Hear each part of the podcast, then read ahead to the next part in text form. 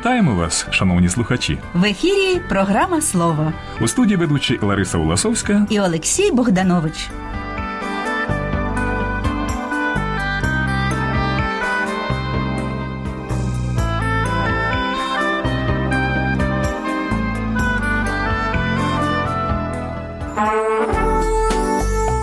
Сьогодні у нашій програмі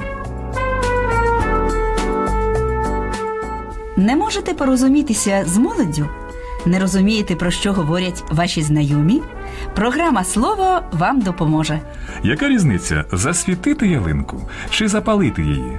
Пояснюємо вживання слів, які вас цікавлять. А на ваші листи традиційно відповідатиме професор Катерина Городенська.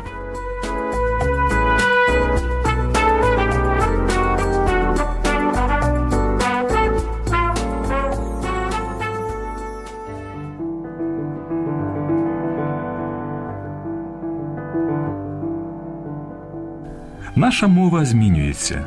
Щодня до неї потрапляють нові слова, а ті, що були в ужитку, можуть набувати додаткових значень, інші зникають.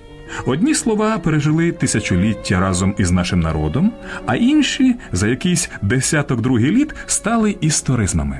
Звісно, найбільших змін завжди зазнає мовлення молоді. Адже саме молоді люди прагнуть швидко сприйняти все нове, бути модними, по-своєму змінити світ. Ці прагнення позначаються і на мовленні. Тому часом буває так, що батьки не розуміють дітей. Наприклад, син просить прошити йому мобілку, а мати починає думати, що ж у тій мобілці порвалося. А йдеться про технічну дію, встановлення нової програми, і нитки з голкою тут ні до чого. Це явище абсолютно нормальне. Адже якщо в мові немає новотворів, це означає, що вона просто вмирає. Тому сьогодні ми трохи заглибимося в молодіжний сленг і сподіваємося, допоможемо вам, шановні слухачі, порозумітися з вашими молодшими родичами і дітьми. Почнімо з романтики.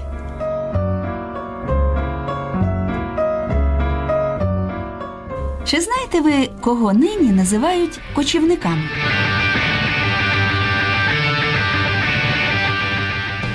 Це байкери або ж рокери, субкультура, прихильники якої носять шкіряні куртки, люблять важкий рок і їзду на мотоциклах. Вони жити не можуть без мотоциклів і часом подорожують навіть без мети, просто заради насолоди від самої мандрівки. До речі, байкерів дуже люблять європейці, а самі вони мають у молодіжному сленгові назву Європа.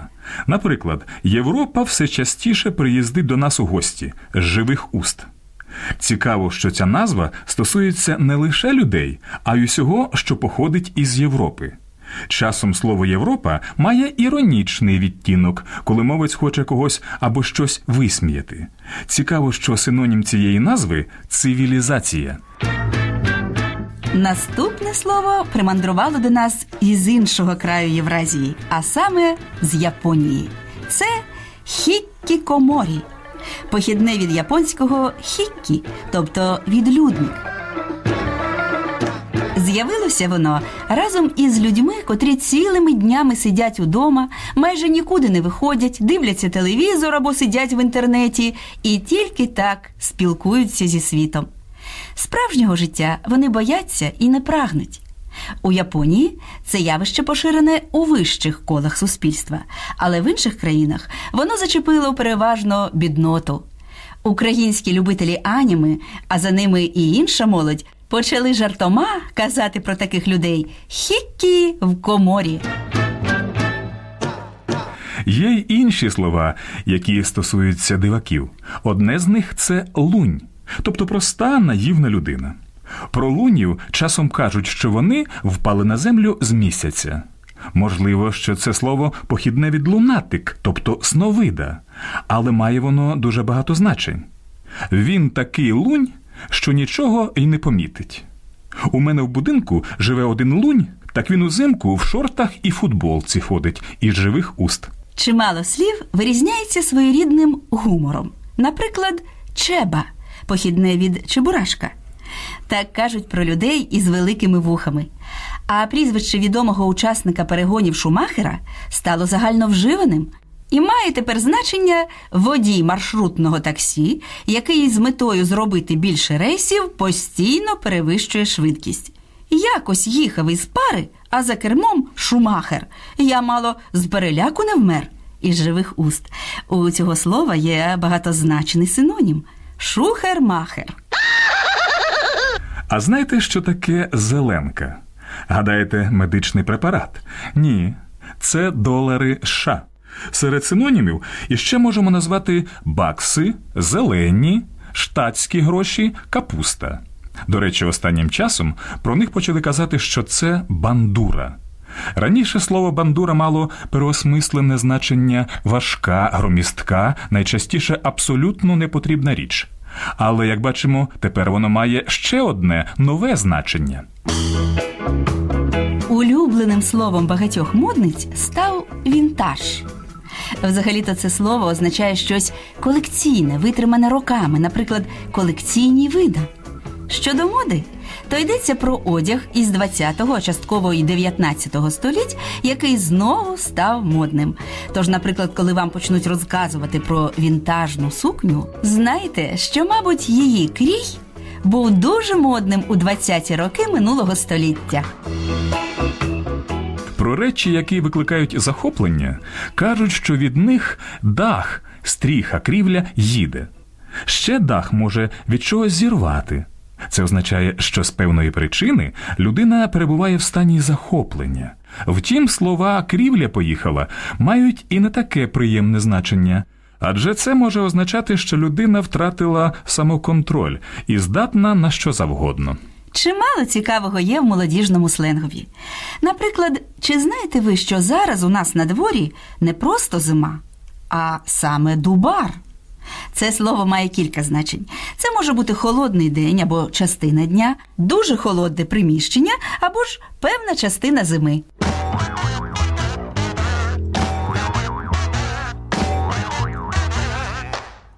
Є чимало дієслів, які завдяки сленговому використанню отримали нове значення. Наприклад, валити означає ставити складні запитання, щоб не поставити бажану оцінку. Як завжди, я знав на 12, і як завжди, мене завалили з живих уст. Крім того, це слово означає ще піти кудись. Отож і повалили ми кожен до власного дому з живих уст. А дістати означає страшенно набриднути. Народ, ви дістали. Забирайтеся геть із моєї кімнати. До речі, народ це звичне звертання до однолітків. Забити означає зігнорувати щось, а ламатися примушувати себе довго вмовляти. Тому не дивуйтесь, якщо якось почуєте щось на зразок. Та припинити ламатися, забий на все і ходімо з нами відірвемося з живих уст. А відриватися це веселитися, розважатися. Наприклад, добре ми нещодавно відірвалися. Ще й досі мене сусіди десятою дорогою обминають із живих уст.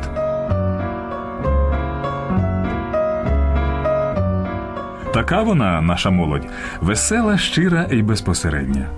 Висловлює все, про що думає прямо, але з гумором. І мовлення молодих українців таке, як і вони самі. Тож сподіваємося, що старше і молодше покоління надалі розумітимуть одне одного краще, ніж досі.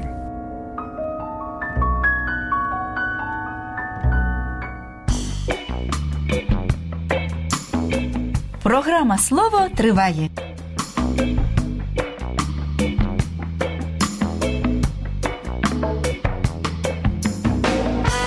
Тепер настав час для серйознішої теми. Ми постійно отримуємо листи, в яких йдеться про мовні помилки. Як і обіцяли, продовжуємо пояснення цих помилок і нагадування, як казати правильно. Часто ми чуємо щось на кшталт. Діти грають у сусідній кімнаті. Чи правильно так казати? Коли українці грають, а коли граються? Коли йдеться про музичні інструменти або спортивні чи настільні ігри, то грають. Грають на скрипці, грають у теніс, у футбол і навіть грають на нервах. Грають також весілля, хоч можуть його і справляти. Про щось дуже швидке в рухах, миготливе чи блискуче теж кажуть, що воно грає. Наприклад, у лузі маківка весною зацвіла, бабок метеликів над нею грає сила, писав Євген Гребінка. Красно грає весняне сонце на чистому небі, читаємо в Панаса Мирного. Про мед, пиво теж кажуть, що воно грає. Наша мова має такі вислови, як грати конем, тобто гарцювати, риба грає, коли вона вискакує з води, язиком грати, що означає підлещуватись до когось, море грає, тобто штормить. А от про те, що пов'язане з забавками, кажуть гратися. З собакою онучок грався, писав Тарас Шевченко. Тому треба було сказати діти граються в сусідній кімнаті. Нещодавно я почув таке: головну ялинку Києва запалять 19 грудня. Можна подумати, що дерево справді вирішили спалити. Українці ніколи не скажуть запалити світло. Це калька з російського зажечь світ. Тому нагадуємо, що ялинкові гірлянди на свята саме засвічують, а не запалюють. Запалити ялинку означає влаштувати пожежу, а не почати святкування. До речі, а гірлянди вішають чи чіпляють? Чіпляють. Там, де треба щось повішати і разом із цим повішане розправити, кажуть повісити.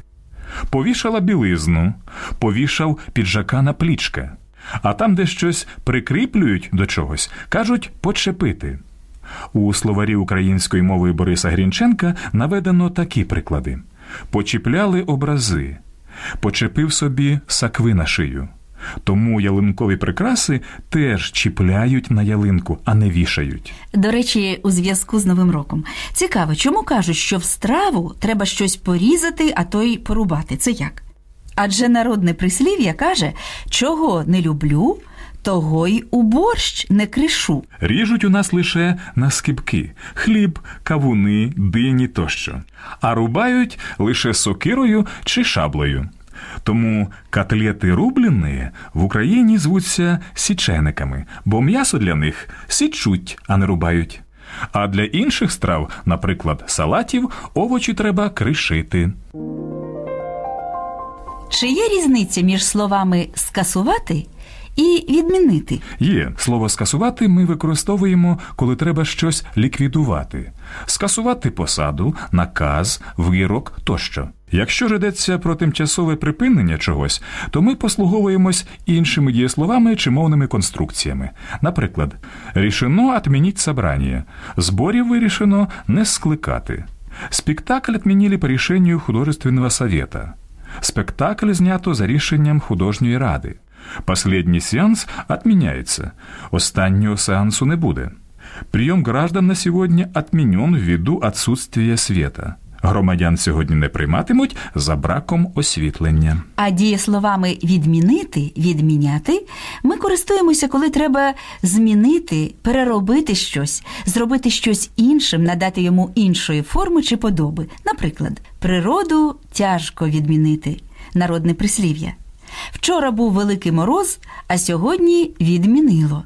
Одмінила свічечку святій покрові.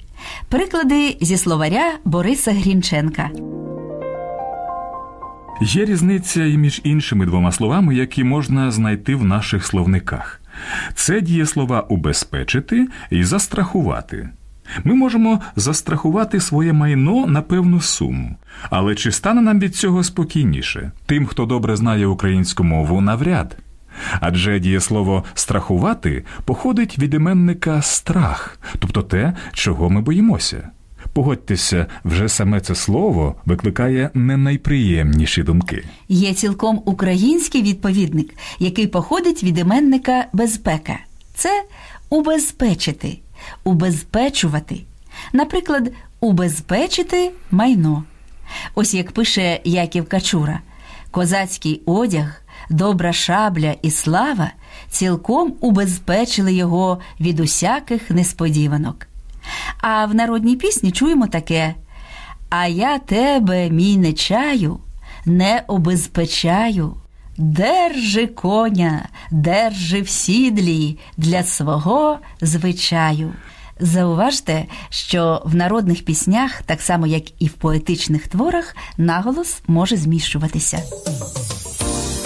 Додамо ще, що словарь української мови Бориса Грінченка взагалі не містить слова страх і більшості похідних від нього слів. Там можна знайти тільки прикметник страшний. А от слово безпека там зафіксоване зі значеннями безопасність і прочність. Утім, вибір за вами.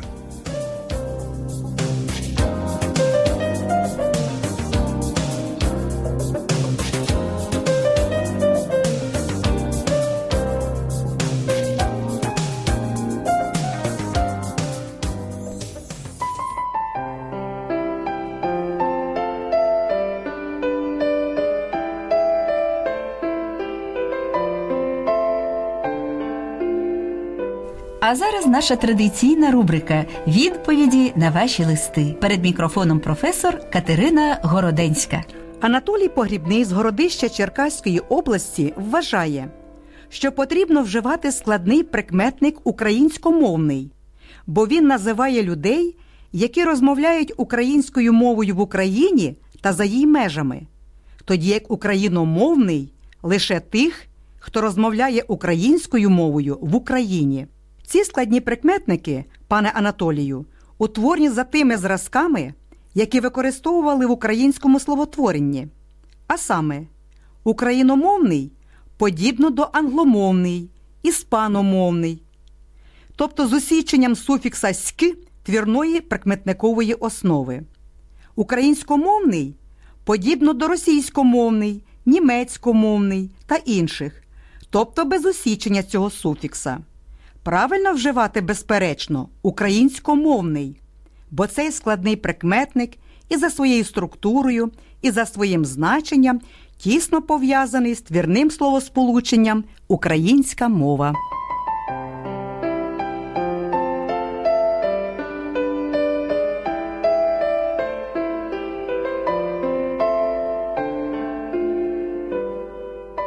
Це була професор Катерина Городенська.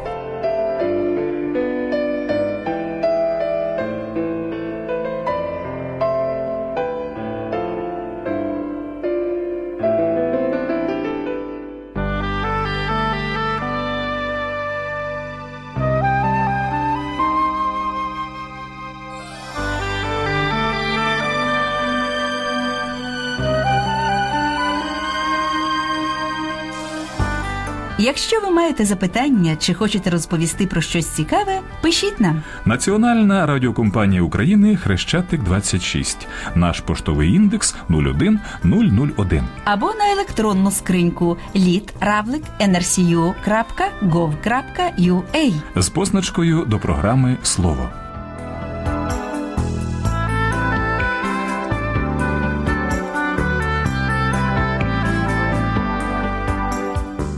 Над програмою працювали режисер Костянтин Лаврентюк, Звукоператор Людмила Будко. автор передачі Олена Ткаченко. Щасти вам! До нових зустрічей!